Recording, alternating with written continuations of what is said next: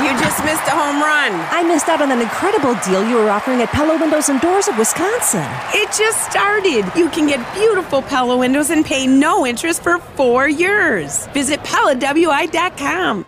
Live from the Annex Wealth Management Studios, this is the Jeff Wagner Show. The AccuNet Mortgage Talk and Text line is open now. Give us a call at 855 616 1620. And now, WTMJ's Jeff Wagner.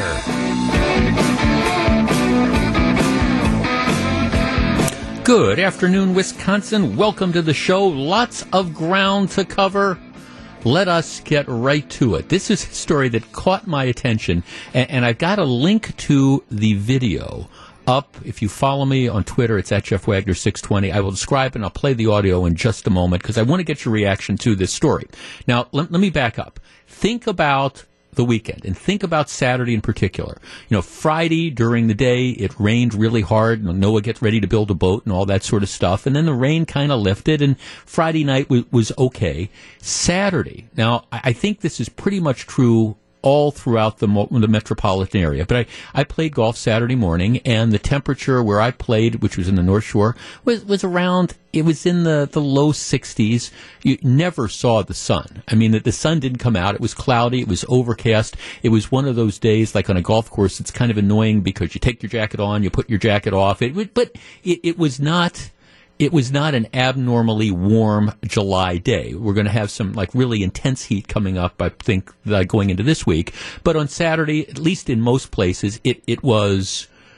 It, I'm not going to say it was cold. I'm not even sure to say that chilly was the word, but it, it was in the low 60s and it was kind of dreary and it was kind of overcast. And I think that's how it was throughout most of the area. All right. So what happens is there, there's a, a Meijers out in, in Waukesha, you know, one of the grocery stores. And the story, and I'm going to play the audio on this in just a minute, but there is a car that's parked around noon. So again, it's, it's overcast in, in there. There's a car that's parked in the Meijers parking lot. And there is a guy that walks by the Meijers parking lot and notices that there is a dog that is in the front seat of an SUV. Now, the driver's side window of the SUV is cracked, I would say, about two inches. I mean, it's not just cracked a little, but it's down, cracked about two inches. And there is a little dog. It, I, I, call it a Sasha dog. The dog looks almost exactly like my, my dog. You know, a Pomeranian. My dog is like six and a half pounds, and she's orange. And this is this is like that dog. It, it could very well be my dog. Now, maybe it's a terrier or something, but it really looks like a Pomeranian, like like my dog. So, guy walks by the car and sees the dog is there. The window is cracked, and the dog is kind of barking at him because it's like my dog. My dog will bark at other people. You know, my dog is perfectly happy to be at home during the day, but if you ring the doorbell, for example, she's going to go bat crap crazy and run, and she's going to bark, and she will continue barking if you know if if if you stay on the porch, she will continue barking till you leave. That's just the way the dog is. So anyhow, the guy sees this little dog in the car, and apparently puts the starts looking at his watch, and after about twenty minutes the, the owner has not come out of, of the Meijer. So the guy calls the police, calls the cops, and Waukesha police officer shows up. And the guy is saying that the dog is in distress. I was ready. If you didn't get here, and then in a couple minutes, I was going to kick in the window myself and save this dog. Now, if you look at the video of this, the dog, dog's jumping around, the dog's barking, but he's kind of barking at all the people standing he or she is barking at all the people standing around the car. The dog looks like uh, energetic and whatever. It's not like the dog is lethargic. It's not like the dog appears to be panting. The dog is just kind of barking at the people that are outside the car. So the cop shows up. All right. At this point in time, the passerby who has called the police, we're going to call him Chad. Don't know what his name is, but we'll call him Chad. He then decides he's going to film the police officer and, and the dog. So this is the audio from the con- conversation that Chad is having with the, the police officer as they're looking at the dog in the car. Mr. Year, this is Officer Lichty. Officer Lichty, yes, sir. Uh, from Waukesha Police Department. He is refusing to help this animal that's in distress. They're saying it's not too hard out. The window's open. 67 degrees. 67 degrees out, but this dog has been in here for well over a half hour. Um, you know, this is this is terrible. Um, this person right here, whoever owns this vehicle, and I will run the plate when I get to work.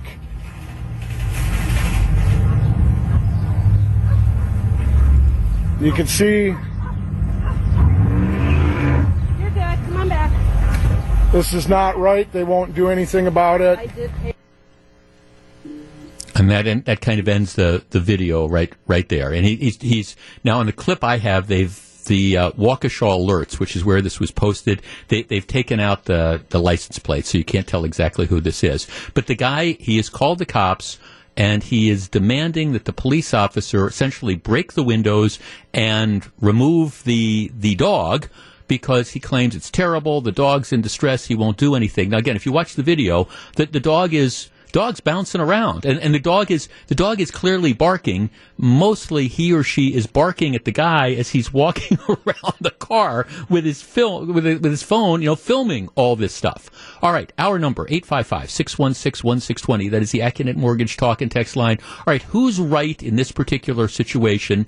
The police officer or the guy we will call Chad, who has determined on his own that this dog is in distress, that you need to break the window and free the dog, and presumably, I don't know, arrest the owner of the dog when they come out of the Meijers store and charge them with animal neglect or whatever. 855 616 1620. That is the Accunet Mortgage talk and text line. What do you think? Is this a situation where the police are, are negligent and deficient in not recognizing that they should burst the window and free the dog? Or is this a situation where the guy has completely and totally overreacted and really needs to mind his own business? 855 616 1620. We discuss. Who let the dogs out? That's pretty good. 855-616-1620. Okay, my, one of my first texts is from a guy named, my name is Chad, and I'm offended that you gave this character my name. I apologize. Had to find some name. I was trying to find out what the equivalent is. 855-616-1620. If you're just tuning in real quick, here's the deal. It's Saturday afternoon around noon. Remember Saturday, cloudy day. I, I don't think you saw the sun anywhere during the day. The temperature is in the mid 60s. So Meijer uh, grocery store in Waukesha, person has left a little dog. Looks like my dog. Looks like a Pomeranian in the car. Guy sees the dog in the car. The window is cracked a couple inches. You can see this. The dog's bouncing around. The dog's barking, you know, at, at all the people that are surrounding this. Guy calls the police and then becomes upset when the police officer says, the dog's not in distress. The dog looks fine. It's, it's not overheated. It's not deha- dehydrated. It's not panting. I see no reason why. So the guy is demanding the officer's name and he's just absolutely outraged. And he goes as far to, as to post this video uh, because he's upset that the Waukesha police did not intervene. Our number is 855-616-1620. I guess my comment would be I, three words, including it's, a hyphenated word. You know, get a life. You know, okay? seriously, I- to me, I guess I look at this and I see a normal Pomeranian dog who's bouncing around. Actually, I would argue the Chad is causing the dog more distress because it's freaking the dog out that he's walking around close and trying to film the stuff. Dog looks perfectly fine to me. This is exactly how my dog, I think, would behave, for example, if the doorbell rang at home. 855-616-1620. This is my perspective. Look, I think people who leave animals in hot cars and abandon them there deserve, you know, to have the book thrown at them. But in this case, window cracked, cloudy day, mid 60s. The dog seems to be perfectly fine. Now, if the person doesn't come out for another two hours, maybe that's a different story. But this isn't a 90 degree day in the middle of the sun. I think the cop responded exactly correctly. 855 616 1620. Let's start with Mary. Mary, you're on WTMJ. Good afternoon. Afternoon. Uh, FYI, uh, the equivalent would be a Kevin. Okay, you like Kevin better than Chad. Okay, all right. Oh, okay, Anywho, um, you know, he just needed to mind his own business. I mean, if he was there, literally standing there for 20 minutes, he could have easily gone into the store, gone to the service counter, you know, perhaps, you know, had somebody, you know, go over the um, the PA system, you know, yeah. and have the person come out or you know but he's already waited 20 minutes he had to call the police so the police aren't you know right there, so that's another 10 minutes or, or more. Mm-hmm. You know, so it's a good half hour plus. The dog is obviously not in distress. Obviously You know, not in like said, distress. it's not Nope. hot. It's not 90 degrees. It's not sunny. So, um, you know, if he was that concerned, he could have just gone into the Meijers store and said, "Hey, you know, someone left a dog in the car," and You might want to you know, check on him. sort of thing. Yeah, exactly. I mean, th- thanks for right, it, and you might want to want to check on him. I mean, I'm I'm seriously, I, I'm trying to think this through. Okay, m- my my dog, I will like last last week. My wife was out of town; she was in Florida with her granddaughter. So, um, my dog is left alone in our house. Um, for it could be six or seven hours at a time. It- now, it, you know, I, I set the air, the thermo, the thermostat at like 75 degrees. My guess is on hot days, it is probably warmer in my house than it is in, in this car. And my dog does just absolutely fine. And I guess before, when, when you say, oh, the dog is in distress, uh, you, you look at this dog in the video, the dog's bouncing around, dog appears perfectly happy. Like I say, the only distress it seems to me that the dog is in is the dog is now freaked out that you've got this guy who's wandering around at real close proximity to the vehicle trying to film these things. And the dog is barking at that person. I don't see a dog in distress at all. And unless your policy is going to be, and I've got a text from somebody who says, you never leave a dog in a car. It, it can die if you put it in there for 10 minutes. Oh, give me a break. I, I mean, this dog looks perfectly fine. And my guess is there's a lot of you who will leave your dog, you know, take your dog with you and will leave your dog for limited periods of time. Again, if it's 100 degrees and the sun is beating down, that's one thing. This was Saturday, 855-616-1620, which is the Accunet Mortgage Talk and Text line. Dan, Dan, you're on WTMJ. Good afternoon. Hi. Thanks for taking my call. It's Yes, the first sir. time I listened to your show. I'm really enjoying it. Oh, thank you. Um, this is what I call kind of like uh, the outrage culture. We we live in this era of the outrage, and people just want to be outraged about things. The police officer did his job.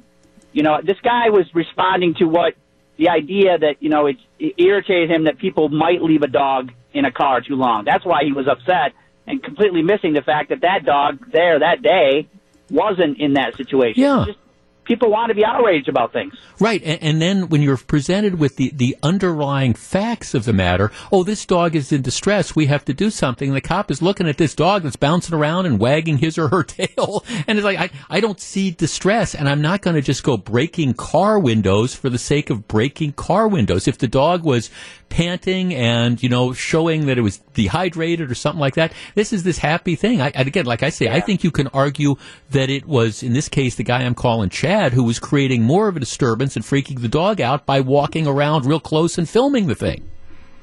Yeah, thanks for call. 855-616-1620. And thanks for listening. You were calling from Grand Haven, Michigan. 855-616-1620. Jeff, let's go to the text line. This guy lives alone and has no friends. Um, Jeff, the police officer was absolutely correct. I saw something similar a few years ago at a train station where kids were waiting for their father to watch their mother get on a train and go to work. Somebody got the station people to make an announcement about a child in a car. They were there with their father. Sometimes people just need to mind their own business. Mind your own business and get a life. He caused the dog more anxiety and distress. I'm sure the dog would have just been fine if the Yahoo, not Chad, laugh out loud, would have just moved on. Jeff, if he's that concerned, you break the window yourself. Well, he was threatening to do that. You know, I, I, he was, if the cop hadn't gotten here soon, that's it. Jeff, the police officer was correct, and the guy needs to keep his nose on his face and leave the poor dog uh, to lay down and rest in the car. Hi, Jeff. Chad needs to get a life and mind his own business. A few years ago, we were at Sam's Club just to make a quick stop. It was a cool fall day. We had our little cockapoo in the car with the windows open. When we came out, there was a lady yelling at us. We love our dog and would never put her in danger. So people just need to mind their own business. Thanks for the program. Jeff, the cop was totally right. This happened to us once. We were in the Cos- in a Costco, walked in the store. Um, I'll send uh, some man is yelling to service to my husband to say, "Do you know it's hot outside and you left your dog out there in the vehicle?" And we're like, "Yeah, but our truck was running with our son in it." The guy was absolutely crazy. Jeff, as a responsible pet owner, I never take my dogs with me if I'm going to go indoors if it's over 70 degrees outside. Well, I think it's a that, that's a that's a tough line to, to ask. I mean, a lot of times dogs would rather be in the car and go along with them. And again, I'm not endorsing animal cruelty. I'm not saying you leave a dog in a car for a period of time where the dog becomes overheated. I'm just saying it is apparent. Again, if you watch this video, and I've got it posted on my, on my Twitter account at Jeff Wagner 620, if you watch this video, this dog is not in distress. I mean, the, the dog is bouncing around. The dog is lively. The dog is barking at all the activity. Um, and that's because it wasn't hot outside. And like I say, my guess is that dog in that car was more comfortable than maybe he would have been in a small apartment, for example. Jeff, I also own a dog. I think as dog owners, we know what the right conditions are and what to do if we bring our dog in a vehicle and how long we will stay in to an establishment. I'm sure the owner did not get up that day and go, you know, this is the day I can see how I can abuse my dog today. Yeah, I think that's like, okay, then I don't think, um, uh, I don't think the guy has a case to break a window. You know, in the 60s is fine. Dogs can get in a car for a long time when it's 60 degrees some out there without being in danger. Jeff, this is an overreaction by the citizen, just like people complain when an owner lets a thick furred dog like a husky or a malamute outside in their own fenced yard when it's not even very cold. Seems like some people are more concerned about the welfare of animals than fellow human beings, often insisting that already overburdened law enforcement get involved. Well, I don't fault the guy. He, he feels strongly about this. He calls the police officer. Okay, that's fine. Now, I agree with our first caller, Mary. I think maybe the better reaction would have been, you know, you go in, you mention to the store manager, hey, I, have noticed that there's somebody, you know, that there's there's a car, there's a dog in the car. You might want to check them. But he decides he's going to call the cops. Okay, that's fine. At that point in time, Chad, no offense to all you Chads out there, butt out. I, I mean, it's it's the arguing with the police officer that I, I think really brings this over the top. You have called. You have done. If you think you are doing your civic duty, you have done your civic duty. You have called the police. The police have responded. The police officer has investigated and determined that the dog is not in distress and that there is no need to take emergency action. At that point in time, I think you say get on with your life, go shopping or do whatever, and just let it go. You've done your bit. You've turned it over to the cops. The cops have made the determination that there's no crime that has been committed. Move on. Get on with your life. Chad. Okay, Alex. Are you feeling brave, or would you like to take the fifth on a question I'm about to ask you? Okay, all right. I'm, I'm, I'm just I'm putting that out there because you know, I, I, I, get paid, you know, to, to offer opinions on stuff, and mm-hmm. I know that you're, you're the objective news guy. During your newscast, mm-hmm. you made reference to the design for the new public museum that they've mm-hmm. come out with today. Have you seen it? I've seen the like, artist rendering, just like a couple of pictures glancing by. I haven't really given, you know, really looked at them very closely yet. Why? Okay, well, why? Okay, my question is, what what is your reaction to this? And, and again, you, you, you can you can say I, haven't seen enough to have an opinion, or you can, or you can say I, I take the fifth, you know, I, or you you can offer your opinion on this. It didn't look as bold of a design as let's say the Milwaukee Art Museum or something else that uh, you know is down along the lakefront area, but. I don't know. I have to. I'll, I'll, I'll have to wait and see on that one because the heart of the public museum is the inside where everything is there. So maybe mm-hmm. they needed to have it covered. I don't know. Okay, well that that's your take. See. Now, if you follow me on Twitter at Jeff Wagner six twenty, and you want to see the, the pictures okay. of, of this, you, you can do that because I just tweeted this out. Now, I'm already getting a huge response because this was my take. All right? You've got to be kidding me. it looks like a giant space heater. If this is really the design, maybe we can relocate that ugly orange thing at the end of Wisconsin Avenue, move that to the mu- museum as well, so then we can have like all the ugly artwork and stuff in one place let the comments begin. so, but that, that's my take on this. It's like I look at this and I'm like, it is. It, honest to God, it looks like the space heater I have at my house, except on a giant level. Yeah, concrete and glass. So just a big five-story building of it with not a lot, uh, not a lot else going on. Right? I, I understand, but you see, when, whenever like whenever I make fun of the big orange asterisk that's at the end of Wisconsin mm-hmm. Avenue, everybody, well, not everybody, but most people agree with me. But then you have the the folks that Jeff, you just don't understand. This is art art. This is beauty. no, it it's I understand art. I, I get it. This just isn't it. But everybody can have opinions and stuff, and, and those renderings are out. And if you follow me on Twitter and want to see what Alex was referring to, everybody can form their own opinions on Already. this. To me, giant space heater. But that's but that's you know everybody has their own opinions. When we come back. All right, maybe it was a good thing that you had an armed citizen on the premises. I will explain. We will discuss. I understand.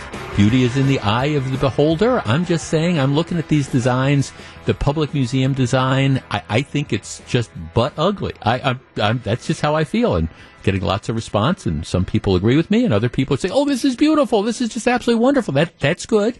That's what a conversation is, is all about. But you can decide for yourself, and if you want to see it, there's all sorts of places. But again, if you follow me on Twitter, it's at Jeff Wagner six twenty. Got a link to uh, at least some photos in the new design, and people can decide for themselves.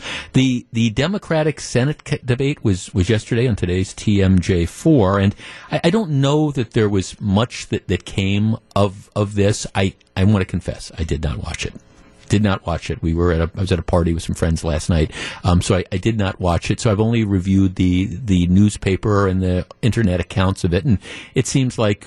Uh, the, the general sense was that the front runners who are perceived to be Mandela Barnes and Alex Lasry, they didn't do anything to hurt themselves.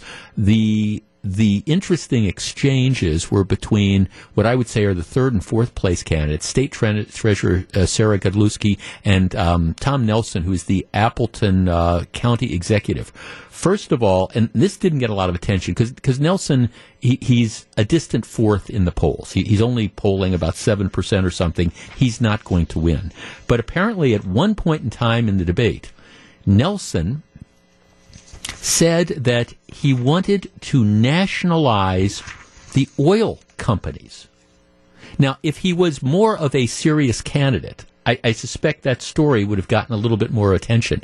But let, let's just stop for a second. You have at least one of the top four candidates who is running for the Democratic nomination of the U.S. Senate who is saying that he thinks the government should take over the oil companies. So the, the government should march in and confiscate all the assets of ExxonMobil and all the other big oil companies and then presumably run them. I mean, ah, uh, here's a guy, I, you know, this is, this is like, look at Venezuela. It doesn't work very well. And, and he wants to nationalize an industry. What other industries would you like to nationalize? I mean, this is, this isn't communism. This is socialism in the extreme. And we're now going to take private property and we're going to close down businesses and we're going to have the government run them. Oh, like that's going to work out really well. So Tom Nelson just hops on the crazy train and says he wants to nationalize oil companies. Now, I assume he's doing this because he's polling fourth in the debate and he's trying to, I don't know, appeal to the real, real, real, real, real kook fringe of the Democratic Party voters. But he wants to nationalize oil companies. And you think that some of these people who want to get elected aren't extreme. The other interesting discussion, and again, it became between Nelson and Godlewski, who are running third and fourth. Um, apparently, Nelson, for whatever reasons, decided that he wanted to take a shot at Godlewski. Uh, okay, now normally you, you want to kind of punch up. You would think that you would take a shot at Mandela Barnes or Alex Lasry, the people who are leading you in the polls, but Godlewski and Nelson are, are, are way down in the polls. So he decides to take a shot at, at her.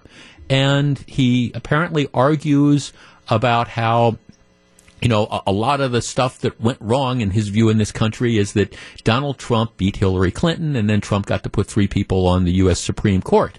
And then he says a lot of people didn't vote in the election, including Godlewski, who worked for the Clinton campaign but didn't vote. She didn't vote in the 2016 election. Now, I don't know if that's a, I, I don't know if that's a valid issue or not. I mean, I guess voters can decide, but if she didn't vote, you know, she didn't vote. Now, I think her expla- explanation is she wasn't sure if she was legally entitled to vote, and my comment would be apparently she didn't feel strongly enough about it to go to the trouble of finding out whether she was legally entitled to vote in Wisconsin or, or not. Um, it's interesting that, you know, then four years later, she's running to be the U.S. Senator that represents Wisconsin, but she didn't, was concerned about whether she met the residency requirements four years ago, but that's an aside. But uh, she, she didn't vote. Oh, okay. And, you know, it, there, there's all sorts of ways that you can respond to that, saying, "Yeah, well, I, I was I was uncertain. I didn't think legal I could do it, or whatever else her explanation would be."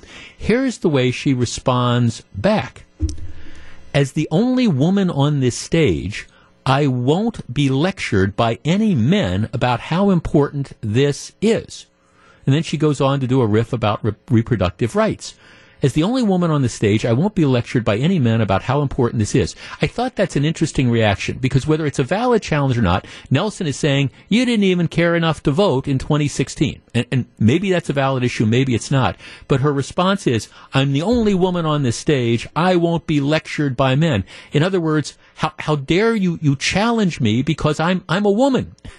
Uh, you know, so we're, we're going to play the female card here. The, the, the argument, and far be it from me to defend Nelson, this is the crazy guy who wants to nationalize oil companies, but he's going after her saying she didn't vote in the 2016 election. All right.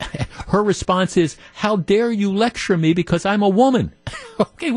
It has nothing to, he wasn't attacking you because you're a woman. Yes, everybody knows you're the only female on the stage, but he's arguing that you didn't vote. you know, men don't vote, women don't vote, but she decides she's going to play the female card. How dare you challenge me? I'm a female. Well, you know, you do kind of want to roll your eyes and say, okay, if she somehow gets the nomination, is this is this going to be the, the issue? She wants to ban assault weapons, and presumably, I don't know if she she's kind of ducking the question about whether that means she wants to confiscate them as well. All right, but uh, then what if you challenge her on that? Are we going to get the response? Well, I'm a woman. How dare you? I'm I'm the only woman running for office against Ron Johnson. It's uh, how dare you challenge me? It's like you know, seriously, let, let's not play the, the gender card. You know, where, where does that end? If you think it's an invalid argument on the merits, just argue it. But I'm a woman. Don't lecture me. You know, give me a break. Otherwise, I'm not sure there's anything too meaningful that came out of that discussion. When we come back, an armed Good Samaritan stops a potential massacre. We'll discuss.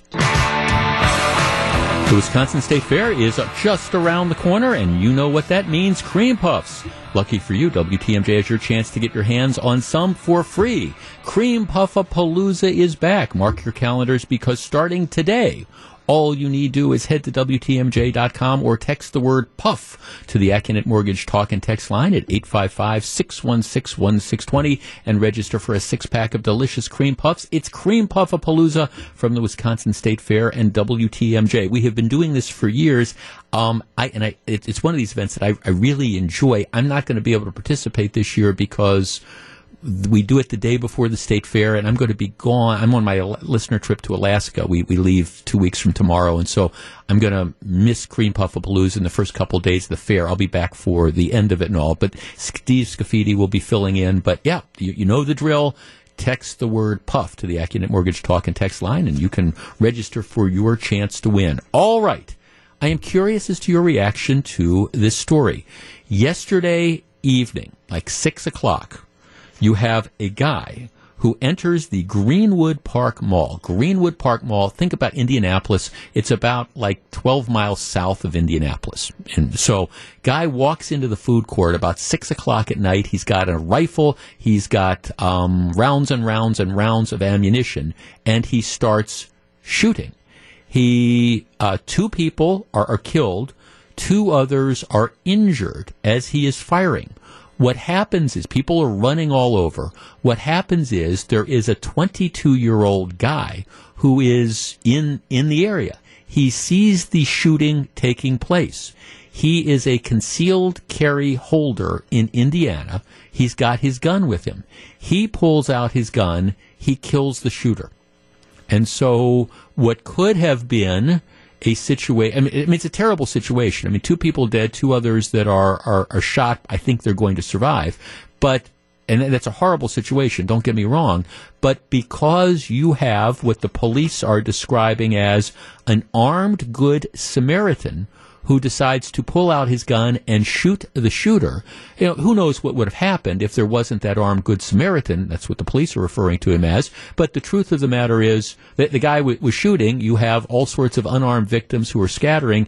This could have easily been five people dead, ten people dead, twenty people dead. You, you, you just don't know. But because there was the 22 year old guy with the gun on the scene, he was able to intervene. He took down the shooter, and you have the loss of life, which is limited to two people and the shooter, um, versus 22 people. Our number is 855 616 1620. That's the Accunet Mortgage Talk and Text line. All right. Should the guy have intervened? By the guy, I mean the concealed carry holder. He sees this going on. Should he have waited for the police to arrive? Instead of deciding to take matters in his own hand, was it irresponsible for him to pull out his gun and shoot the shooter? Should he have just run with everybody else? Or did he do absolutely, totally, 100% the right thing? 855 616 1620. We discuss in a moment.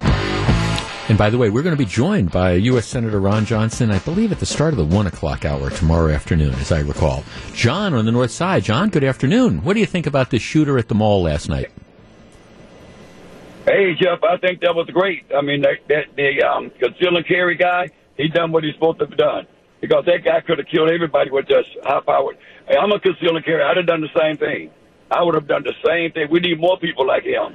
Yeah, I mean, you want to talk? I mean, he put his life on the line. He this is this is exactly the reason why we have the concealed carry laws to defend yourself and to protect others. And I agree with you, John, that this guy is a hero. President Biden should be inviting him to the White House and say, "Hey, "I'm going to give you some sort of medal because right. you know you there, there there could have been 20 or 30 or 40 people dead, but because you were willing to do what you did, you stopped it." No, thanks for calling. That that's my question. I hope somebody at the next press conference they have asks uh, the, the press secretary for Joe Biden, what does the president think about the guy with the concealed legal concealed carry permit who decided to intervene? Because again, this is why you have these things, and for everybody out there who is just appalled at the presence of guns, th- this is it. You have a good guy who used that gun precisely as it was intended, and because he was willing to step in and put his life on the line, you know. I mean, again, who who knows? Eh, But is it unreasonable to say that another twenty people could be dead when you have a guy with lots of rounds of ammunition that starts opening up in a food court of a shopping mall on a Sunday afternoon? Jeff, um, yes, if I were there, I would find out who he was and buy him and his wife the best steak dinner that I could. Jeff, he absolutely did the right thing. I am so incredibly glad he was there. Um, Jeff, the 22 year old saved lives, but what should these good guys do after they help out and would not want the police to mistake them for the shooter? Well, I, that, that I don't know what he did exactly after that, but clearly his swift intervention saved lives. Jeff, I think in the moment he did the right thing. Time will tell if it was the right thing um, with the emotional toll being on him for just having shot and killed somebody. Well, I, I guess my, my sense is I think he's going to probably be comfortable. I hope he's comfortable with this because he saved lives. Jeff, he absolutely did the right thing. The guy is a hero, period. Jeff, of course he did the right thing. The big guy upstairs put him in the right place at the time to save other people's lives. Steve says, Jeff, we need more of these good Samaritans. This guy took out the shooter, saved countless innocent lives. Guns aren't always the bad thing in the right hands. You know, that's kind of an interesting perspective, you know, to have. Jeff, I think he's a hero. Here's what Mary texts. She says, Jeff, you know, I wish that that 22 year old had been at Uvalde or Highland Park or in Buffalo. Yeah, or, or any of the other places that are out there. You, you look at these situations and you say, what if there was a, an armed citizen legally carrying the gun who was in a position to do something to intervene? Right. I mean, you know, you could make an argument and some people that, you know, the, the complete and total anti-gun crowd would say, oh, no, this is something he, he look look at all the things that could have happened. You know, he could have gotten himself shot. Well, I'm sure he knew that when he intervened, and that's certainly true. He could have missed and he could have shot somebody else. That's I guess certainly true as well. But none of that happened. What happened is you have a horrific situation two people shot two other people two, four people shot two killed two injured And, and yes, there is now a third person that's dead, but because of the armed good Samaritan, instead of the death toll being two, instead of the death toll being 22, it was two. The man is a hero, and I'd like to see the President of the United States recognize that fact. Will he do it? Well, time will tell. Live from the Annex Wealth Management Studios, this is the Jeff Wagner Show. And now, WTMJ's Jeff Wagner. Good afternoon, Wisconsin. Welcome back to the show. It is a peculiar aspect of the story to focus on, but I have the answer. Now, in, in the last segment, we were talking about what happened at the Indianapolis shop, the shopping mall outside of Indianapolis yesterday afternoon. Everybody probably knows the story by now. You have a guy with a long rifle and like hundreds of rounds of ammunition goes into the food court about six o'clock, starts indiscriminately shooting. Two people are killed, two people are injured a situation that undoubtedly would have been a lot worse was stopped because there was a 22 year old man in the food court at the time who was a concealed carry holder. He's got his gun with him. He pulls out his gun, he shoots, he kills the potential mass murderer. And so instead of 22 deaths, you have two deaths. And the two deaths are appalling and shocking and all that. But it could have been a, a lot worse. And in the last segment, we were talking about is this guy a hero? And I think the answer is pretty clear that he is. Now, it's interesting because I got a handful of texts from people who were saying, before you call him a hero, how are you going to address the fact that the mall had a policy that said you weren't supposed to bring guns into it? Isn't he, in fact, a criminal? How can we be supporting this guy because he's a criminal himself? Now, I, back up because again, this is this is sort of an odd take to have on this situation because you, you've you've got a mass murderer who's come in there and who's killing all sorts of people and undoubtedly would have killed a lot more were it not for the armed citizen who was willing to put his life on the line. It's kind of odd to say, well, maybe he should be charged with some sort of crime himself. Well, uh, that, that's to me an odd take and an odd kind of perspective. We're very lucky that that young man, he was 22 years old, we're very lucky that that young man was where he was and knew how to use his gun. But let's address the underlying question. And I, have I've got actually got an answer to this. If you want to see the details of it, you can follow me on Twitter. It's at Jeff Wagner 620. I put it out there. But, but here's the deal. So for everybody who might be thinking that or wanting to make the argument, the answer is no, he did not commit a crime. Period. Case closed. But Jeff, the mall has a sign that says no firearms up. He did. It, it's true. But here, here's the way those signs work. It, they're kind of like the policy, you know, where it says no shoes, no shirt, no service. Okay? So let's say you go into a restaurant. There's no shoes, no shirt, no service. You don't have a shirt on and you're not wearing shoes. Okay? That in and of itself is not a crime. What happens then is if the owner says to you, sir, or somebody, that's not the owner, but, but somebody at the, at the restaurant says, sir, the policy is no shoes, no shirt, no service. You have to leave. And you're told you have to leave and you refuse to leave. At that point in time, you have in fact committed a crime. You, you are trespassing and you could be prosecuted for having committed a crime. But just going into the no shoes, no shirt, no service without, in that situation, that in and of itself is not a crime. It's only if after you're directed, after you're tossed out and you refuse to go, then you've committed a crime, you are trespassing. The, the mall's policy is, is pretty much the, the same. Now, um, this, I, am talking about the law in Indiana. I, I don't know what the law, how the law in Wisconsin would be interpreted. So let's, this is Indiana, and I'm not giving an opinion as to what happens in, in Wisconsin. So this is specifically Indiana. But in Indiana, the, again, that's the rationale. The person who brings the gun onto the property in violation of the sign, he, that's not in and of itself a crime. What is the crime is if someone had come up to him and said, Sir, you're not allowed to carry a gun here, and he had refused to leave, then he would be guilty of trespassing and would in fact have committed a crime. However, In this particular case, nobody came up to him. Nobody asked him to leave. Nobody, you know, complained. It's not like he refused to leave. And, um, well, the way one of the lawyers is describing it, if the customer does not adhere to the no weapons policy, business owner can demand that the customer leaves. If the customer ignores that demand, the customer is now trespassing, which is a crime in Indiana. But no one asked the guy to leave. Then, therefore, he wasn't trespassing.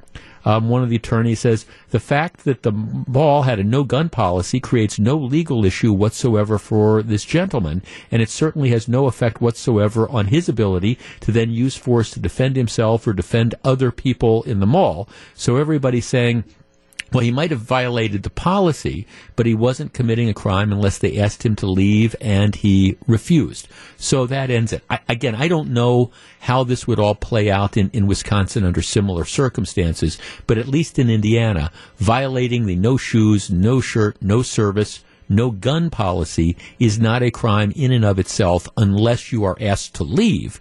Then, if you refuse, it becomes an issue. That did not happen here, and the mall is, of course, referring to the guy as heroic, so I, I don't think there's going to be any problems. But for anybody who might say, well, he shouldn't have had the gun, that in of itself is a crime, it, it's not a crime. Period. You know, case closed. So the man who stepped up and stopped the murders in Indiana yesterday from becoming even worse, he faces no criminal liability. At least that's what most of the smart people interpreting Indiana law would say. Back with more in just a minute. This is Jeff Wagner, WTMJ.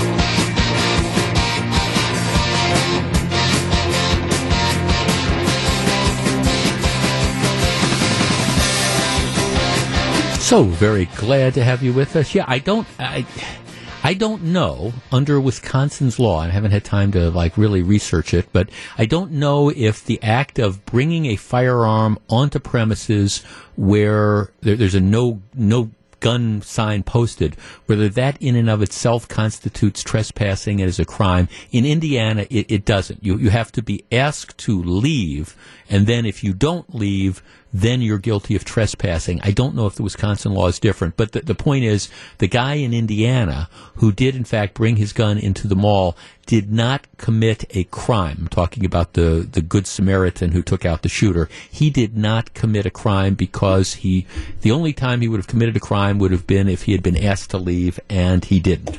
All right. My comment on this next story that I want to discuss with you is a good start, but now, uh, the other day, and I got this story from today's TMJ4. The headline is MPD says 57 unregistered vehicles have been towed for reckless driving since policy change. So, May 1st, uh, the Milwaukee Police Department, after much, much discussion, finally a policy signed off on by the Fire and Police Commission, allowed unregistered vehicles to be towed for reckless driving. So here's the here's the deal. Now Wisconsin law allows unregistered cars to be towed. Right? In in Milwaukee, they didn't tow as a general rule unregistered cars. So the Milwaukee police through the Fire and Co- Police Commission have now said, "All right, we're going to modify that policy." So here's the deal, if we catch somebody driving first of all you got to be driving an unregistered car if we catch somebody speeding, going more than 25 miles an hour over the speed limit, and the car is unregistered, we will tow it. If we catch somebody endangering safety um, in an unregistered car, we will tow it. If we find somebody fleeing an officer in an unregistered car, we will tow it. And if we find people racing in unregistered cars, we will tow them. All right, so 47, this is since May 1st, uh, so you're talking about a little over, you know, two months. 47 drivers have had their cars towed for speeding more than 25 miles an hour over the limit, 10 for endangering safety, uh, 3 for racing, 0 for fleeing an officer. So, and then there's a couple others. So, um, this this is the deal. So they, they catch you under these circumstances. They, they tow your cars. I have, by the way, no problem with that. No, no problem at all. My argument would be this doesn't go anywhere near far enough. Why aren't we towing all unregistered vehicles? I mean, seriously, let, us think about this. Why are we only towing unregistered vehicles that are, you know, driving 25 miles an hour over the speed limit or, or fleeing cops? That that's a, you know, that that's a no-brainer.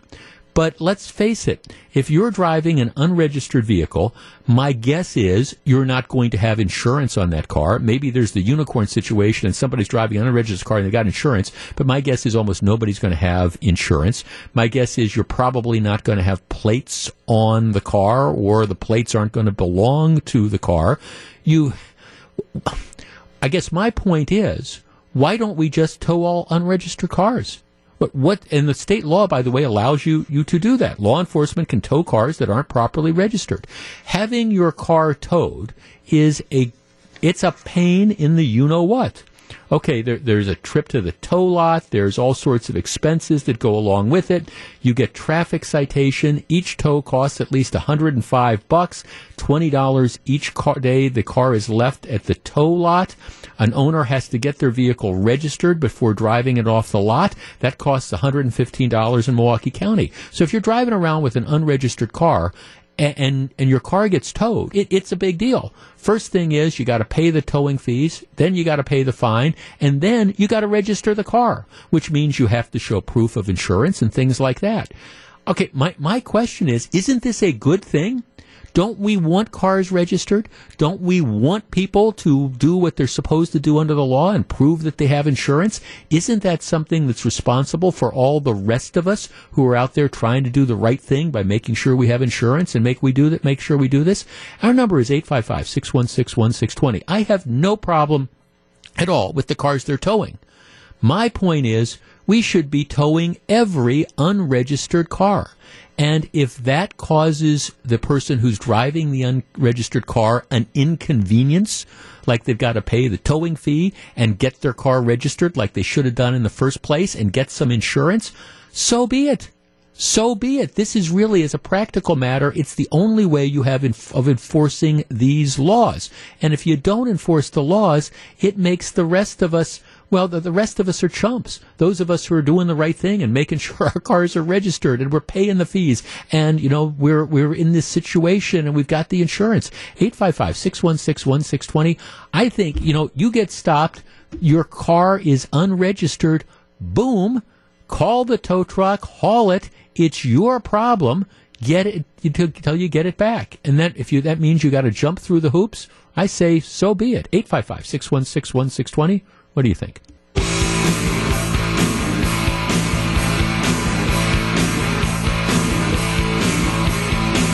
Eight five five six one six one six twenty, which is the Accunet Mortgage Talk and Text line.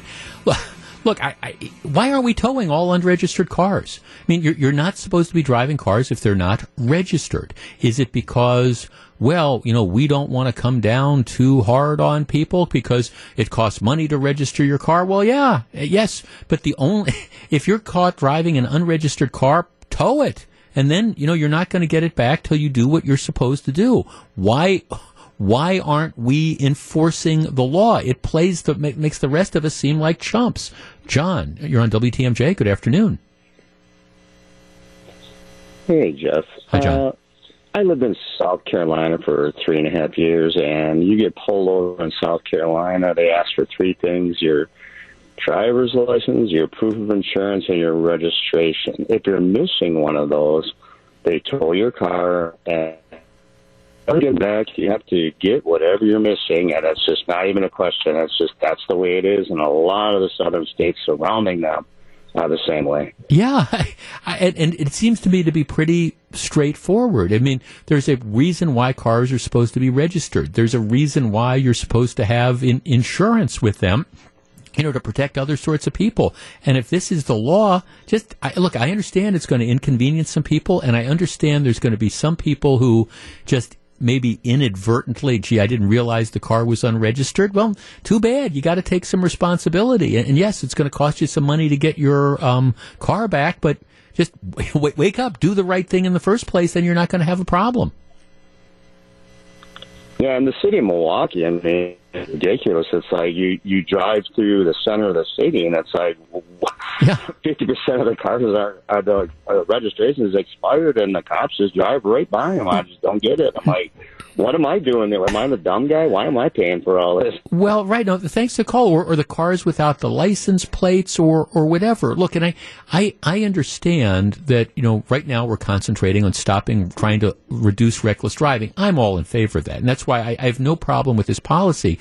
But, you know, the, the, the um, Fire and Police Commission, uh, my gosh, they were, they were like wringing their hands about, gee, can we do this or what's going to go on? And, you know, what, what's going to be the effect of taking a, you know, of towing the car that goes, that belongs to somebody who's fleeing an officer? Well, to me, that's a no-brainer. But I go that next step. It seems to me it's, it's a no-brainer. You're, you're, you're operating a car your the car is unregistered. It's not supposed to be on the street. Just giving somebody a ticket and telling them pay that ticket. Well, good luck with that. You know that that doesn't make sure that doesn't. My guess is three quarters of those tickets just end up getting crumpled up and thrown into the back seat of the car because you know there's no consequences.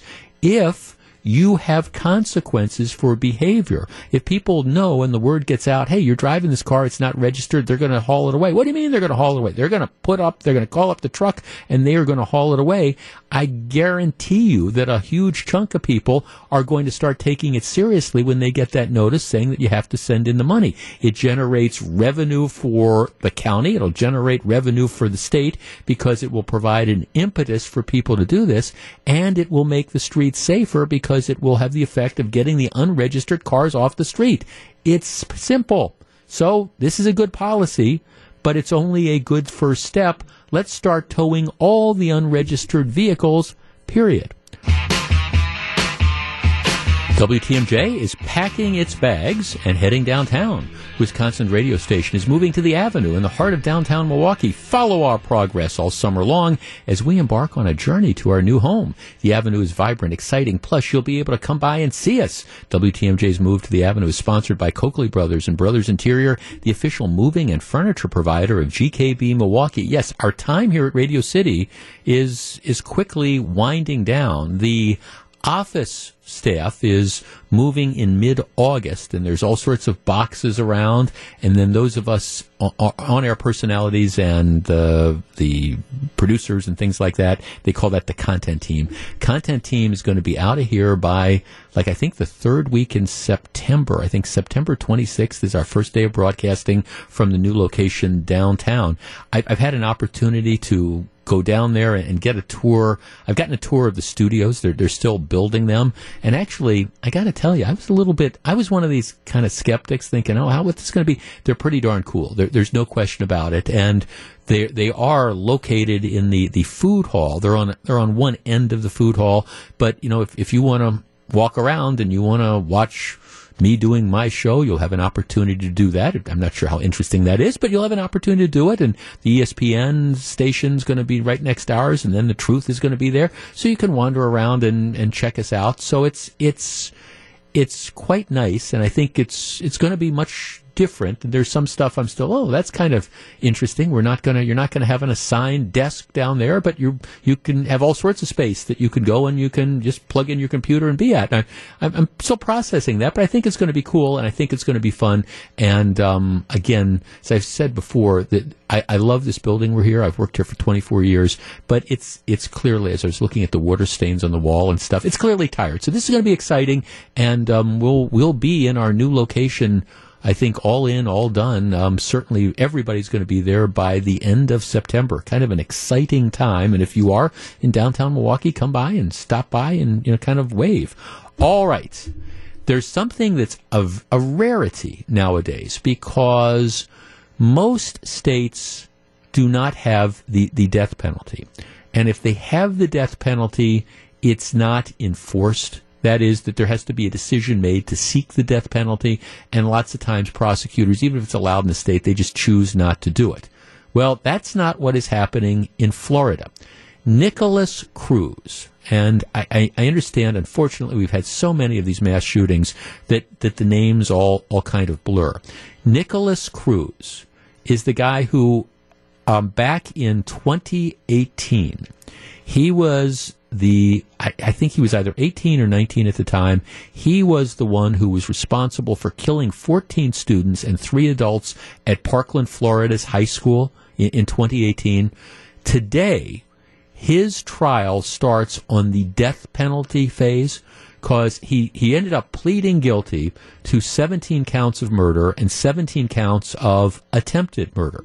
His attorneys tried to cut a deal saying, tell you what, he'll, he'll cop a plea, but he wants, he doesn't want the death penalty. He wants life in prison without the possibility of parole. The um, prosecutor said, nope, nope, we're, we're going to pursue the death penalty. So that trial starts today. They estimate it ta- might take a couple months. The jury will have to unanimously agree. All, all the 12 jurors that they ultimately end up select would have to uh, unanimously agree on the death penalty. All you need is one person to say no, and then he gets life in prison without the popu- uh, possibility of parole. Let me just really quickly review the bidding, what it was that Cruz did. Like I said, this is um, this goes back to 2018. The shooting lasted about six minutes. Three minutes before the shooting, uh, three days, I'm sorry, before the shooting, he, he spoke into his cell phone camera and declared, Hello, my name is Nick. I'm going to be the next school shooter of 2018. All right. Then what happened? Uh, February 14th, 2018, he takes an Uber to Marjory Stoneman Douglas High School, walks inside, fatally shoots teenage students in the hallway, fires into several classrooms, shoots three adults who were trying to protect the students from the carnage. He also retraced his steps, shot several of the victims repeatedly. One, a 14 year old, was shot 13 times. In all, he fired 139 rounds in, inside the school, including 70 on the first floor, two in the stairwell, six on the second floor, and 61 on the third floor. So he is meticulously walking floor by floor and executing people. He then uh, dropped his rifle, left the school, blending in with the fleeing crowd. He went to a subway to get an icy, you know, one of the drinks. He left a tip. He drank the icy on a bench. He was spotted by an officer and arrested about three miles from the school just over an hour before the shooting. So that's that's kind of the background of of this and, and what he did. And you will might remember that the Parkland school shooting that's gotten a lot of attention because there were a number of the students from that high school who became part of the, the March for Our Lives movement, which is kind of, you know, pushed, you know, gun safety legislation, et, et. So that this is that guy. Those are the circumstances, planning it clearly, broadcasting that he was going to do it, and then executing it in a cold and calculating sort of fashion. All right, our number, 855-616-1620, which is the Accunet Mortgage Talk and Text line. What do you think about the death penalty for this guy? Is it appropriate? And if it's not appropriate for him, would it, in your mind, ever be appropriate for anybody? 855 616 1620. We discuss.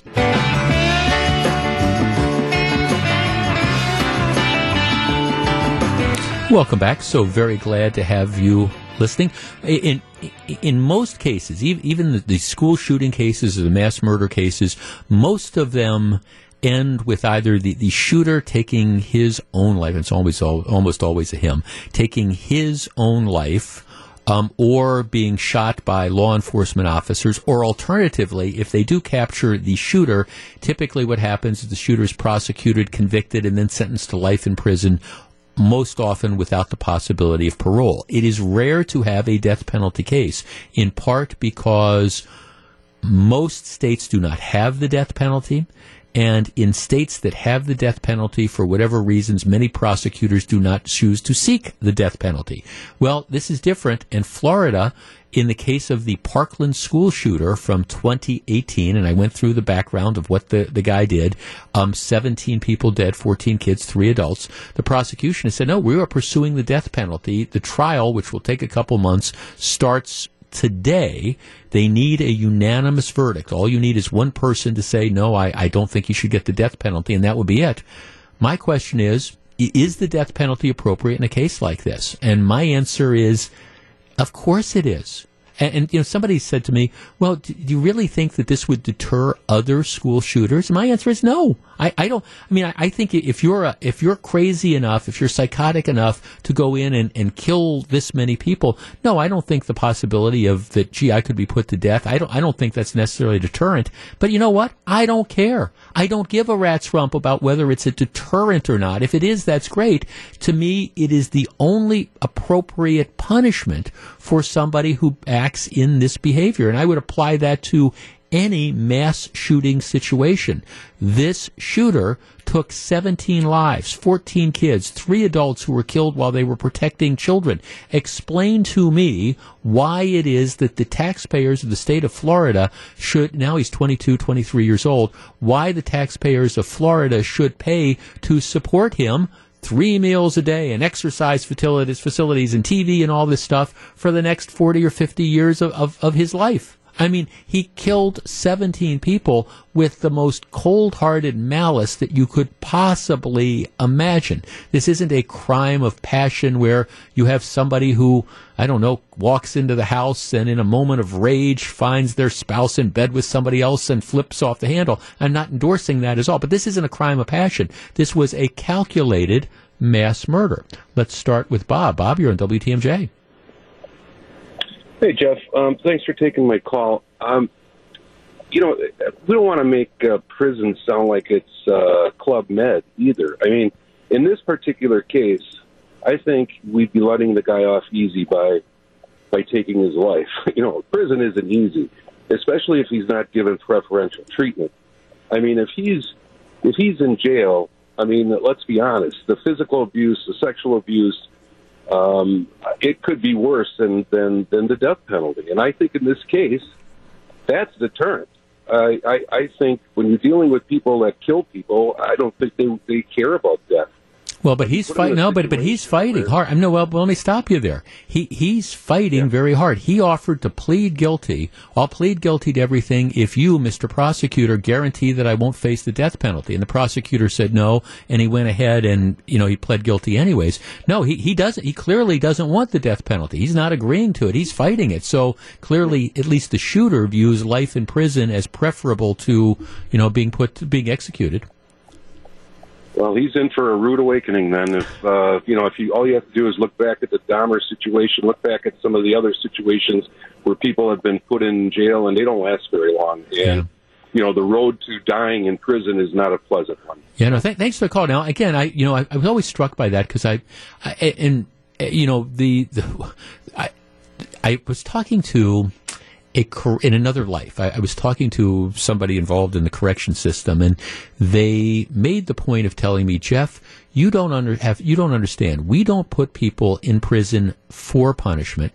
We put people in prison as punishment. That is the very fact that your freedom is going to be taken away. That in and of itself is such is, is going to be the penalty. And so we, we shouldn't make the conditions conditions too extreme. And I thought that was kind of an interesting take on this because yes, for many, many people, having your freedom taken away would just be, be a nightmare. That that would be, I think, for most of us, the, the idea of, hey, we, we can't go about our ordinary lives, and we can't go out to that Friday fish fry, and we can't come home and, and you know, uh, you know, kiss our children and you know, kiss our wife and all that sort of stuff. That that that would be an absolute, uh, be a, a fate, you know, worse than death. But there's other people for whom, no, that that's just that's just not the situation. So I guess I question the premise that oh, you know, it's it would be worse to be put in prison for life. But regardless, see, I just think, and again, I don't, I don't base my argument here on deterrence. I base it on the fact that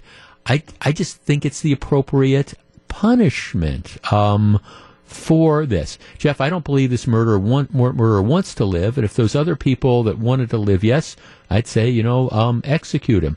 I would say life in prison, but our prisons are so comfortable and cushy, I say death penalty. Um, let's see. Heck yes. um, Jeff, I'm not against the death penalty, but I think life in prison with no parole and constant daily reminders of the victims he killed would be worse. Well, I don't know. I, I, I see. Here's the the problem. You know, you, you want to see remorse from some people, but th- there are some people that just they're there's something wrong with them. They they don't have those normal psychological triggers that most people have. And and thank goodness there's not that many of those folks out there. But yeah, most of us we're capable of feeling things like compassion. We're capable of feeling remorse. Gee, that was really a bad decision. I'm really sorry that happened. There are some people in this world, and I would argue that anybody who makes the conscious decision to go into a high school and murder 14, 17, but 14 kids, three adults, I would argue that they're just absolutely incapable of expressing remorse. Jeff, given the planning and premeditation of the shooting, I don't see how you wouldn't give him the death penalty. If he's executed, his death will be far less painful than what he caused for no reason at all. Stephen Oak Creek. Steve, you're on WTMJ. Good afternoon. Hello. Hi, Steve. Uh, yes, I think you should get the death penalty. I think the crime or the punishment should fit the crime. And in this case, the uh, punishment should be death by firing squad. I'm sure there's members of the families that would be happy to pull the trigger. Yeah, interesting thing. I don't know. Um, I don't know how Florida does the, the death penalty. I don't know if it's in in most places it's still lethal injection, but I, I, I don't know how, how they do it. I'm less concerned about the the how to it as opposed to the, the reaction. And, and and also I mean I understand the people that make the argument that okay well life in prison without parole is is worse than anything. But here's the other thing. How do you know for sure that it's going to be life in prison without parole? I, I mean we you know we saw this in Wisconsin where you know Tony Evers picks, you know, his parole chief who has been on a mission until he got fired. Um, and Evers fired the guy because of, of political pressure, and it's an election year. But they've been setting all sorts of parole. You know, you had that one situation where the guy who stabbed his wife in front of the kids, and the judge said, "Look, the most I can give you is 80 years in prison, but I, I just you should never be paroled." Well, okay, you know, Tony Evers rolls around his parole chief. They, they wanted to let the guy out on parole. There was enough of a of an uproar that Evers, again, because it's an election year, moved in and said, no, I don't think this should happen, and then ended up firing the guy. But if this wasn't an election year, or if Evers somehow wins in November, who's to say that, you know, that's not going to be a return to the parole provisions? And I, I understand that, you know, in, in Florida, it's life in prison without parole, but who, who knows, who can say that, you know, five years from now, there's a different governor and there's maybe a, a liberal controlled legislature who comes in and as part of the Prison Overcrowding Act of 2028, they decide that automatically all the sentences without parole are going to be converted to, all right, you're eligible for parole after 20 years. You know, we, you can't guarantee that this is going to be, in fact, life in prison without parole. There, there's that's always the vagary you face as well. But again, I go back to the basic philosophy of for mass murderers who are caught, convicted of their crime, and I'm give them due process. But there's no question this guy did what he did. We're, we're not talking about executing a potentially innocent person. There's no question at all. Guilt is 100%. You're not going to be making a mistake and saying, oh, somebody's going to come forward later on and say it was somebody else that did it. No, this was a guy who methodically executed 17 people, and if he had the chance, would have probably killed another 117 as he was walking up and down through the, the, uh, the school. To me, I think this is, if, if there's ever a case for the death penalty, this is it. And as somebody who doesn't have a problem with the death penalty in appropriate extreme circumstances, I hope the jury comes back and, and orders it. We'll see. Live from the Annex Wealth Management Studios, this is the Jeff Wagner Show. And now, WTMJ's Jeff Wagner. Good afternoon, Wisconsin. Welcome back to the show. So very glad to have you with us. Hey, if you follow me on Twitter, it's at Jeff Wagner six twenty. I, I, I, I'm actually I've made a conscious effort to post lots more stuff on Twitter, and a lot of times I will have like thoughts between the time I'm on the air, and some of those thoughts end up making it on the air, and others don't. But I, I'm reflecting on stuff. I was listening to our sports report about the Brewers, and I, I am a huge Brewers fan. Not not just because we're the flagship station, but because I, I mean, I, I was living here when the Milwaukee Brewers moved here from um, Seattle. I grew up as a big baseball fan, and I grew up with the Brewers, and so I, I, I have a 20 games partial season ticket package. So, you know, I, I, go to a bunch of the games and, you know, put my money where my mouth is. So I, I, I, I love, I love listening to the games. I love baseball during the summer. And I would say, you know, between baseball and football, those are my two favorite sports. But I think there's something about the rhythm of baseball. And I, I just, I, I, sent out a, a tweet and, and I, I say this, look, I, I, don't claim to be the baseball experts that we, you know, that you have. If you want to hear that, you know, you listen to Greg Matzek or to our, our folks on ESPN and things like that who do a great job. But I, I mean, just from the perspective of somebody who played the game at a very, very, very, very, very low level, you know, little leagues and stuff like that, but kind of understands baseball. The, the thing about the Brewers this year, and I sent out a tweet that got a lot of response, the thing that I think is, is the, the most frustrating thing to me is how bad this team is with fundamentals. And, and, by that I mean that the stuff that's like drilled into you, you know, when, when you're playing Little League Baseball in second and third grade. And, and it's just, it happens over and over again. It happened on multiple occasions during the weekend.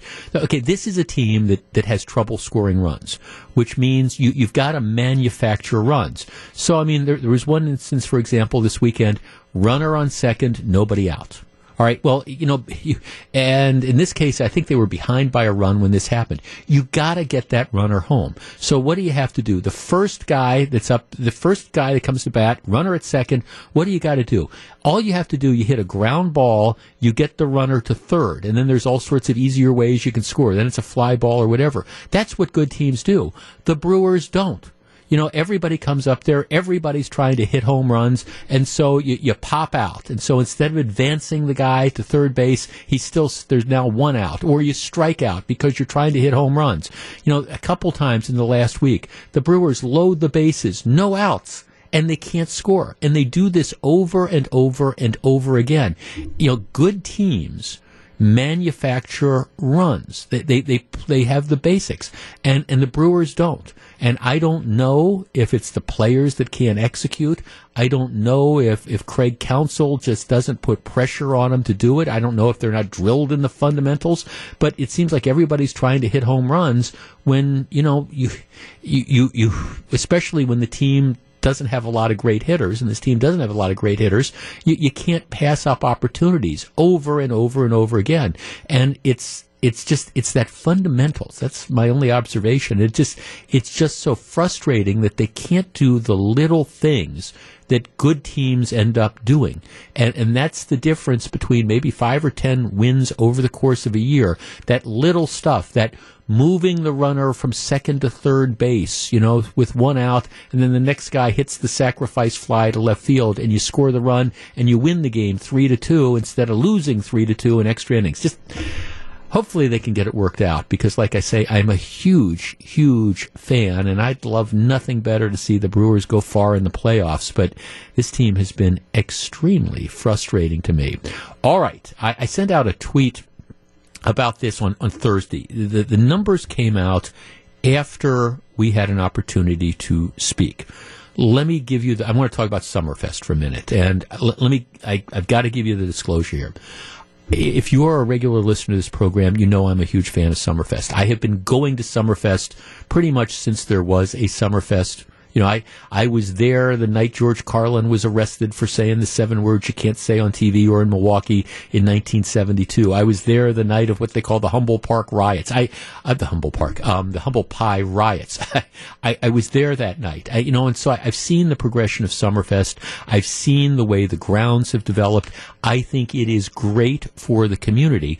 And I, I, I love going. I love the fact that we broadcast from there.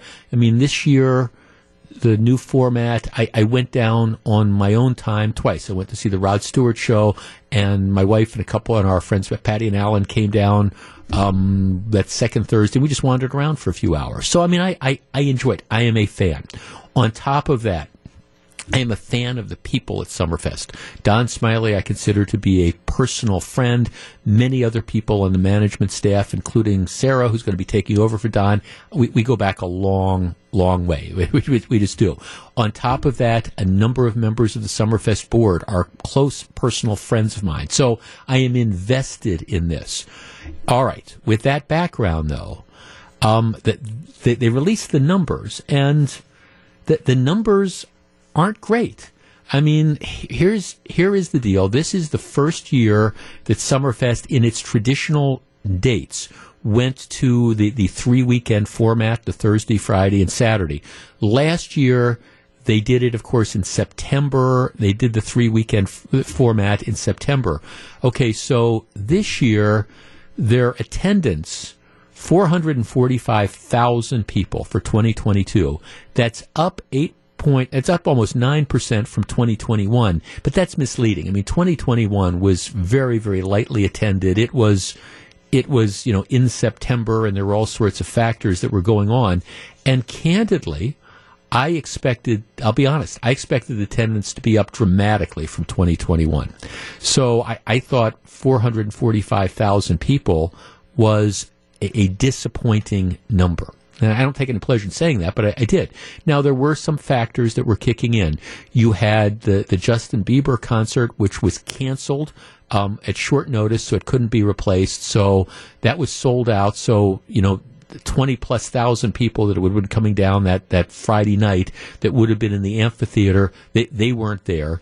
You also had four or five other headline acts that ended up canceling because of COVID at the last minute and things like that. So they had to, to jump around. In addition, we're not fully back from the pandemic yet. I, I, understand many of us are trying our best to put the pandemic in the rearview mirror, but I think stuff is slowly coming back. I, I think it's coming back, but I think it's coming back slowly. But nevertheless, I think that 445,000 was disappointing. I, I don't know at the end of the day how the vendors felt i mean how what what their revenues were and i know that that's going to be a, a big factor that that comes into play you know were the were the vendors happy with three weekends as opposed to a continuous two was were was it a profitable experience for them? And, I, and again I, we don't know those numbers yet or at least they're not publicly released. But I, I think it is fair to have this conversation about what's I don't want to say what's wrong with Summerfest because that's not fair. There's there's not a lot wrong with Summerfest. Summerfest is a wonderful experience, but moving forward, I think they've got to figure out ways to juice those numbers. I think that's a that's a low number, four hundred and forty five thousand. I think, and I think the folks at Summerfest would tell you that they would you know, they, they would like to see it, it higher. I don't know how much higher, but certainly higher. So let's tee this up. One segment, 855-616-1620. That is the Accunet Mortgage Talk and Text line. All right, Summerfest 2022 is now in the books. Lots of factors that contributed to these numbers, but what, what, what does Summerfest need to do moving forward? Would you like to see it go back to the 11 day format that it had? You know, or or is this the wave of the future? Does it just need more time to to play out? We're never going to get back to those old days where you had a million people that were in attendance, nor should we because you know the way you know they got the million attendance was you know you, you'd have free admissions and you'd have you know a bunch of 17 year old kids running around creating trouble and trying to drink beer and stuff. Th- those days are gone. The days where the grounds were just so absolutely crowded that you were in line for like you know 20 minutes to use the bathroom. That that's not going to happen again nor do i think they should. At the same time you know can you juice attendance and how do you do that 855 616 1620. Let's start with Jim. Jim, you're on WTMJ. Good afternoon. Hey, Jeff. Thanks for taking my call. Yes, sir. Hey, just for us, uh, for us, the Summerfest thing has become a, a, little complicated, and this year it was worse because of the, uh, the lack of uh, MTS buses, Milwaukee buses right. going from shuttle uh, parking lots and such. Um, we heard that it was totally cashless. So yep. we're we're seniors, so we we kind of still uh, we prefer we prefer to use cash. And, and and frankly, it's gotten pretty pricey. I mean, the beer prices, the food prices, obviously have gone up significantly. And uh, we just made the decision not to go because it was a, it was going to be an expensive day and it was going to be difficult to get there and yeah. expensive to park. Yeah, and that's just kind of kind of worked no, no. Well, thanks for calling. You know, you, you, you mentioned the prices, and um, I, okay, I, I said I, I, went two days. I, I went to, and I this year just because I had all sorts of stuff going on, I, I didn't hang around. Sometimes I, I'll hang around for an hour and a half or so after the show. I didn't get a chance to do this, but we did um, you know, Fran and our, our friends came down one day, and we did. We, we went back. We were there on that Throwback Thursday when stuff was half price, and and actually, I thought that was a, a pretty good value. But I, I have heard from a lot of people that they were kind of struck by how expensive stuff was. And look, I, I understand that, that, that costs go up and things like that, but I am just saying that I, and, and I had no problem on that throwback Thursday when stuff was half price, but I, I have heard from a lot of people that they were struck by what, what the cost was for like beer, if you wanted to get a bottle of wine or, or whatever. So, I mean, I think that that's, that's a factor. You, you've got to, I mean, the vendors have to make their, their money, but at the same time, you, you don't want to get into a situation where you're you're pricing people out. I do think the public transportation is, a factor as well. Let's talk to Ryan. Ryan, you're on WTMJ. Hey, good afternoon, Jeff. Hi, Ryan. Hey, I think uh, you hit the nail on the head with the transportation. Uh, the freeway flyers, uh, my memory, were were always packed. Uh, this year, though, parking was pretty prevalent down there. Uh, I sure missed the convenience of being able to jump on the bus, uh, hang out with a lot of like-minded people, and and I just missed that. Uh, I do like the weekends format. You know, being from Janesville, it's difficult to get down there on a weeknight to Right. and stay late. Uh, do like that, but yeah, I think the freeway flyers was probably the biggest uh, you know detriment to the fest. Yeah, and, uh, thanks for calling. Of course, that was, I mean, Summerfest picked up and, and did run a bus service, um, but it, it wasn't as extensive. Jeff, uh, caller makes a good point with cashless. Much easier to do things with cash. Well, if, yeah, what is it, about two weeks ago, I, I was, we, we did an entire topic after a conversation I had with a beer vendor at American Family Field who was, caught my ear and knew who I was and wanted to, he was just talking about how their their revenues are down like 50% because it's just such a pain in the butt to, to go cashless. And I I think that that's you know got to change. Jeff, thanks for bringing this up. I'm 44 and love music. I play in a band. I've played at Summerfest with my band many, many times. However, I don't have much interest in attending any longer. The new format is not conducive. I loved going during the week to avoid the crowds, and I'm not subjecting my vehicle to theft and asking the safety factor. Um, plus, some of the music just doesn't um, work well here, and it's too pricey. Um, but again, I, I kind of lump this into the category of I, I think the, the concert season. I, I think it, we're not quite over the pandemic yet, and you look at a lot of places and they're they're just not selling out. I'm a huge Jimmy Buffett fan. He's playing at Alpine Valley this Saturday. I'm not going because I have an issue with Alpine Valley, but I know lots of friends are. There's still tickets available. You know, and normally Buffett would would sell out, but I think that they're you know people aren't back. I, I also. I mean, I, I do think what they they had the one hard rock show that that I don't want to say nobody attended, but not that many people attended. Um, so that's a factor as well. Um, I think you know. Uh, some people are saying, well, they're reluctant to go to the city, um, reluctant to go downtown. I don't know. Um, I again, I, I mean, the, the lots are secure and stuff. I didn't hear too many problems about that. There's a huge police presence. Jeff, the prices of beverages and food at Summerfest are out of control. I understand inflation, but this is um, absurd. Um, that's it. Jeff, I think many loyal Summerfest attendees are used to taking a week of vacation plus a day or two in order to be on the grounds, just hanging out the entire run the past years. And now with the three weekend format, they either don't go or perhaps only attended one of the weekends or maybe only a day or two to see particular entertainers. Jeff, attendance is down 300,000 just in the last three years. Um, I believe this is self-inflicted. Well, okay, again, there, there's two less days now. Summerfest nine days versus twelve versus eleven. I, I don't know how I feel about the. I think to me the jury is out on the three weekend thing. I, I will say this: I understand the Summerfest thinking. The Thursday, Friday, and Saturday are the big days for attendance, so let's take advantage of it. And historically, you know, two Sundays and, and Tuesdays and Wednesdays, but particularly Sunday and Tuesdays, haven't been that, that great. So I understand the thinking. I, I will say, and this is different to, diff- difficult to quantify, but as somebody who, who's down there on the weekdays and who works there, I think there's a momentum that exists when the festival is continuous, you know, and it's, you know, it's going to be 10 or 11 days versus the, the three weekends. It just, it had a different feeling to me. And I, I don't know how you exactly quantify that. My guess is what's going to happen is they, and it's a guess. I, I don't know. My guess is they're going to try this format again next year when things are perhaps even closer back to normal, and then probably make a decision about whether this makes sense or that makes sense. I mean, I think everybody everybody wants to do the right thing. Kathy, Kathy, you're on WTMJ. Good afternoon. Hi. Um, What do you think? I would like to see it go back to the 11 day format. Um, I, I'm retired, and I don't care if the prices are high. That's just what life is about these days. But I always used to go, enjoy going during the week when the crowds weren't quite as um, excessive, Mm-hmm. and where I I could wait in line for food for less than five or ten minutes and get something I wanted to eat or something I wanted to drink. I don't particularly enjoy the shoulder to shoulder. Let me ask you: did, did you go? Did you go this year, Kathy?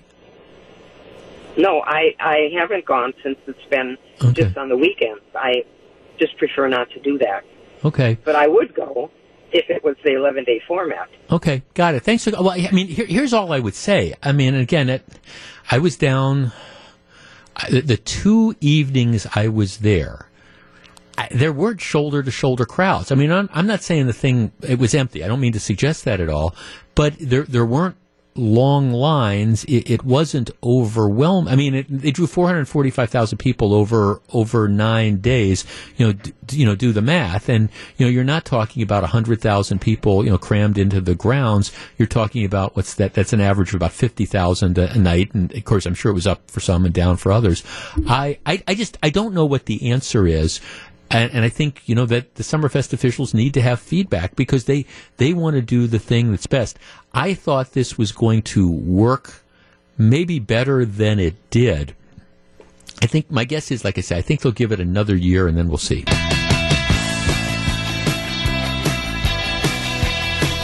Jeff, my wife and I are in our 60s, and we went three times to Summerfest this year, which we haven't done since we were in our 20s. However, besides the cancellations, which certainly hurt them, the three weekend format and the lack of freeway flyers helped cut attendance. That's Jim and Cedarburg. And you add into it the, the, the inflationary stuff when you're paying four thirty or four fifty or five dollars a gallon for gasoline, and you're looking at you know the the cost of everything that's skyrocketed. I, I think maybe that's taking some people who who might have been inclined to go to Summerfest. You know, three times and, and then they go once, or somebody who might have been inclined to go to Summerfest five times and they go twice. I, that, that's why I think this year is somewhat of an aberration. It's my guess again that they'll try this format again next year and then make some decisions, you know, based on, on that. You want to give the nor- new format a fair chance to see if it works or, or it doesn't work.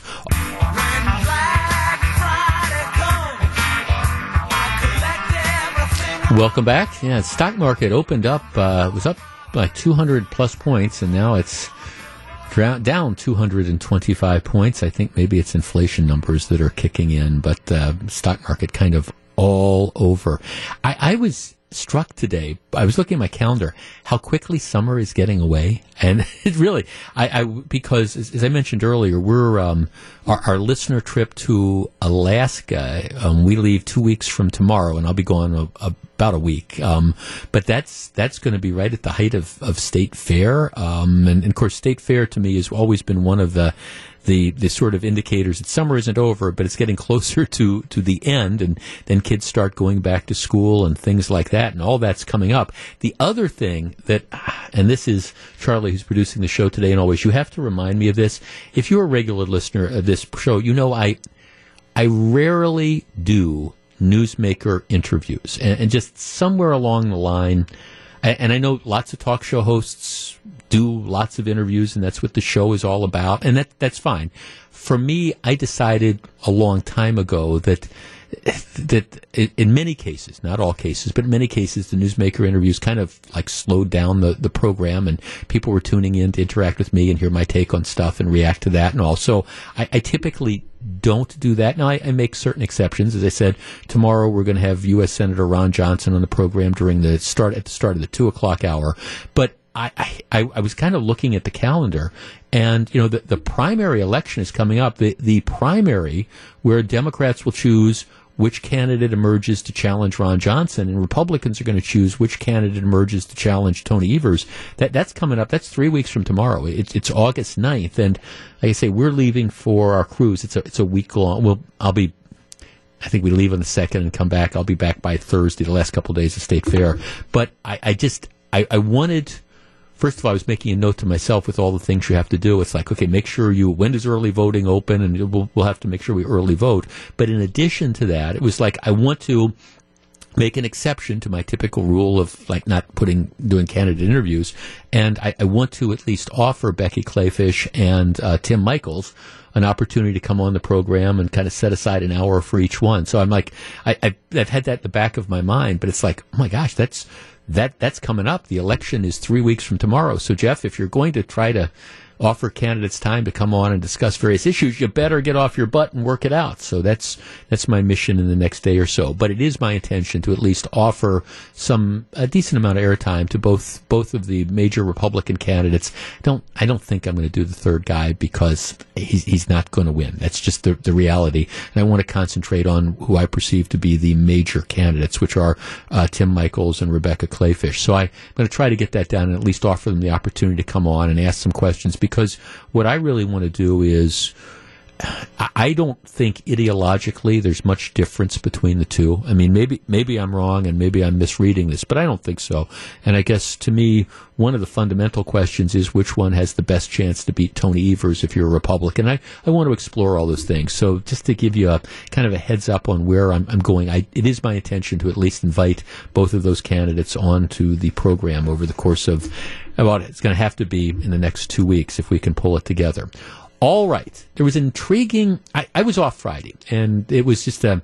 It was a. I had worked the Juneteenth day holiday, so I had a, a day coming, and I took Friday off because I wanted it to be a three day weekend. And my plan was a friend of mine had invited me out to a, a golf course, uh, his club that I, I never played at the golf course, and he had put together a really interesting foursome, and I was very much looking forward to it. And then you wake up Friday morning, and if you don't remember Friday, it was raining like Noah get ready to build a boat, and so we, we weren't able to play, and so it turned into kind of a day of Jeff, and it was it was all well and good, but I I, I it's particularly scheduled this because I like I mean the three day weekends are, are just absolutely great.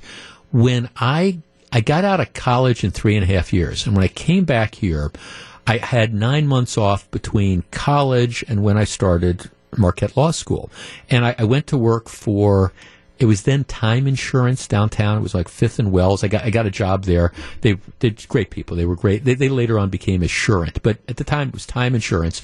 And the the cool thing about uh, about the, the the company was they had summer hours, and what that meant was during the, the summer you started like 15 minutes early, you worked an extra 15 minutes in the evening, and then they cut the lunch hours back on Monday through Thursday. But what it meant was Friday afternoons you had off. They, they closed the offices Friday afternoon because a lot of the stuff was like dealing with like insurance agents across the country, and most of them weren't working Friday afternoon, so you didn't have to. But I absolutely loved it because, you know, back then we, we you know, a, a bunch of the guys, you'd play golf, you'd, you, you just, you, it was like almost having a, a three day weekend every week, you know, because your, your Friday started at, at noon. Well, there's a store, and I, I've always, I've always loved that. So it's always, you know, if I've ever had like a stray day or so, I've, I've always tried to schedule it, like take the Friday off to get the three day weekend. So here's a piece in the Washington Post. It's official. Fridays in the office are over. Um, Haley LaFleur picked up a couple dozen donuts on the way to work. She forgot it was Friday. The surprise she'd planned for her colleagues turned out to be on her. The office was empty. Everyone else in the St. Louis investment firm where she works had decided to close out the week from home, which means she was at her desk with enough sugary fried dough to last her a month. She I don't even like donuts. As white collar workers around the country settle into hybrid work routine, routines, one thing is becoming clear. Nobody wants to be in the office on Fridays. The last day of the work week, once synonymous with long lunches and early departures, has increasingly become a day to skip the office altogether. The trend, which was already brewing before the pandemic, has become widely adopted, even codified in recent months, and is creating new challenges for employers. Get, get this. Just 30% of office workers swiped into work on Fridays in June, the least of any workday. That's compared to 41% on Mondays, the day with the second lowest turnouts, and 50% on, on Tuesdays. And then they go on to talk about how it's become a cultural norm. So as more people are being allowed to, you know, work, work at home a, a day or so or, or whatever, or go to this hybrid thing, and they're given choice, nobody's coming in on Fridays. I mean, or at least it's not fair to say nobody. 70% of the workforce is choosing to stay home on Fridays. Our number is 855-616-1620, which is the um, Mortgage talk and text line. Is this, in fact, the new normal? And for all intents and purposes, you know, are Fridays in the office going to be effectively canceled moving forward. And if you're given a choice, now I understand there's some people who, who don't have that, that choice. If you're if you're in the service industry, for example, you know you, you don't have a choice about whether you're going to work on Fridays. If you're an HVAC repair person, well, okay, you know you, you don't get the choice to say I'm, I'm going to work at home on Friday. No, you're out there they're doing the stuff. But for office workers who have the choice, they are apparently saying, you know, we don't want, want to work on Fridays. Is this, in fact, going to be the new norm? And is this how you feel about it? I mean, if, if you had a choice of being able to work at home at least one day a week, is Friday going to be that day? And is this number where 70% of people who have the option are choosing that Friday's the day they're not coming in, is that is that going to grow? Is that going to be 75? Is it going to be 80%? Is there going to be nobody in an office on Friday? 855 616 1620. We discuss.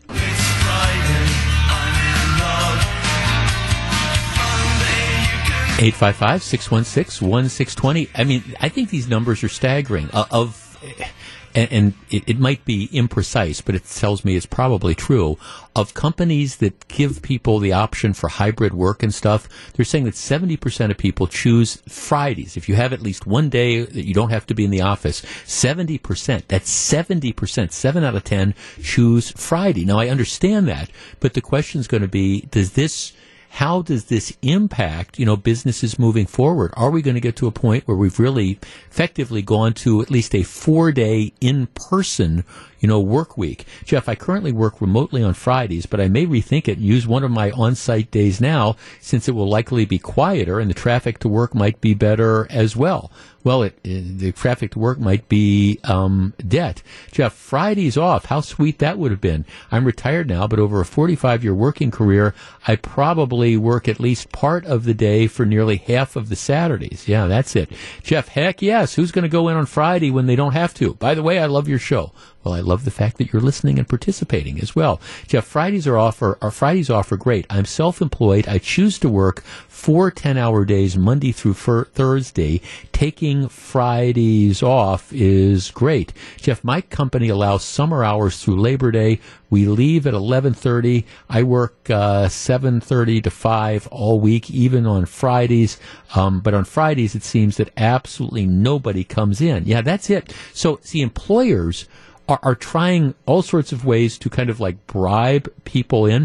Uh, the story I'm looking at in the Washington Post. Executives at Bolt, a checkout technology company in San Francisco, began experimenting with no work Fridays last summer and quickly realized that they'd hit a winning formula. Employees were more productive than before and came back to work on Mondays with new enthusiasm. In January, it switched to a four day work week for good. Then the story goes on to talk about how other employers, in an effort to try to entice their workers to come in. That they're offering all sorts of things on Fridays, like, hey, we'll, we'll have the food trucks outside the building and stuff like that. It, it is, in fact, a challenge, and Fridays are different. If you if you listen to my program, the Friday shows are always a little bit different. That we, we do our pop culture corner figure feature in the, the 2.30 hour because I want to lighten it up. And Fridays are a little bit dif- different. They start off with maybe some heavier stuff and I try to get a little bit lighter because I think a lot of times people are maybe sort of punched out or you're thinking about the weekend. But I, I think this is going to be a heck of a trend. And I think for employers who need people in the office physically, but yet still want to work around this hybrid work model, I think it's going to be a heck of a challenge for how they're going to be able to convince people that, okay, you know, you, you can have a four day work week, but, you know, we want one of those days to include a Friday.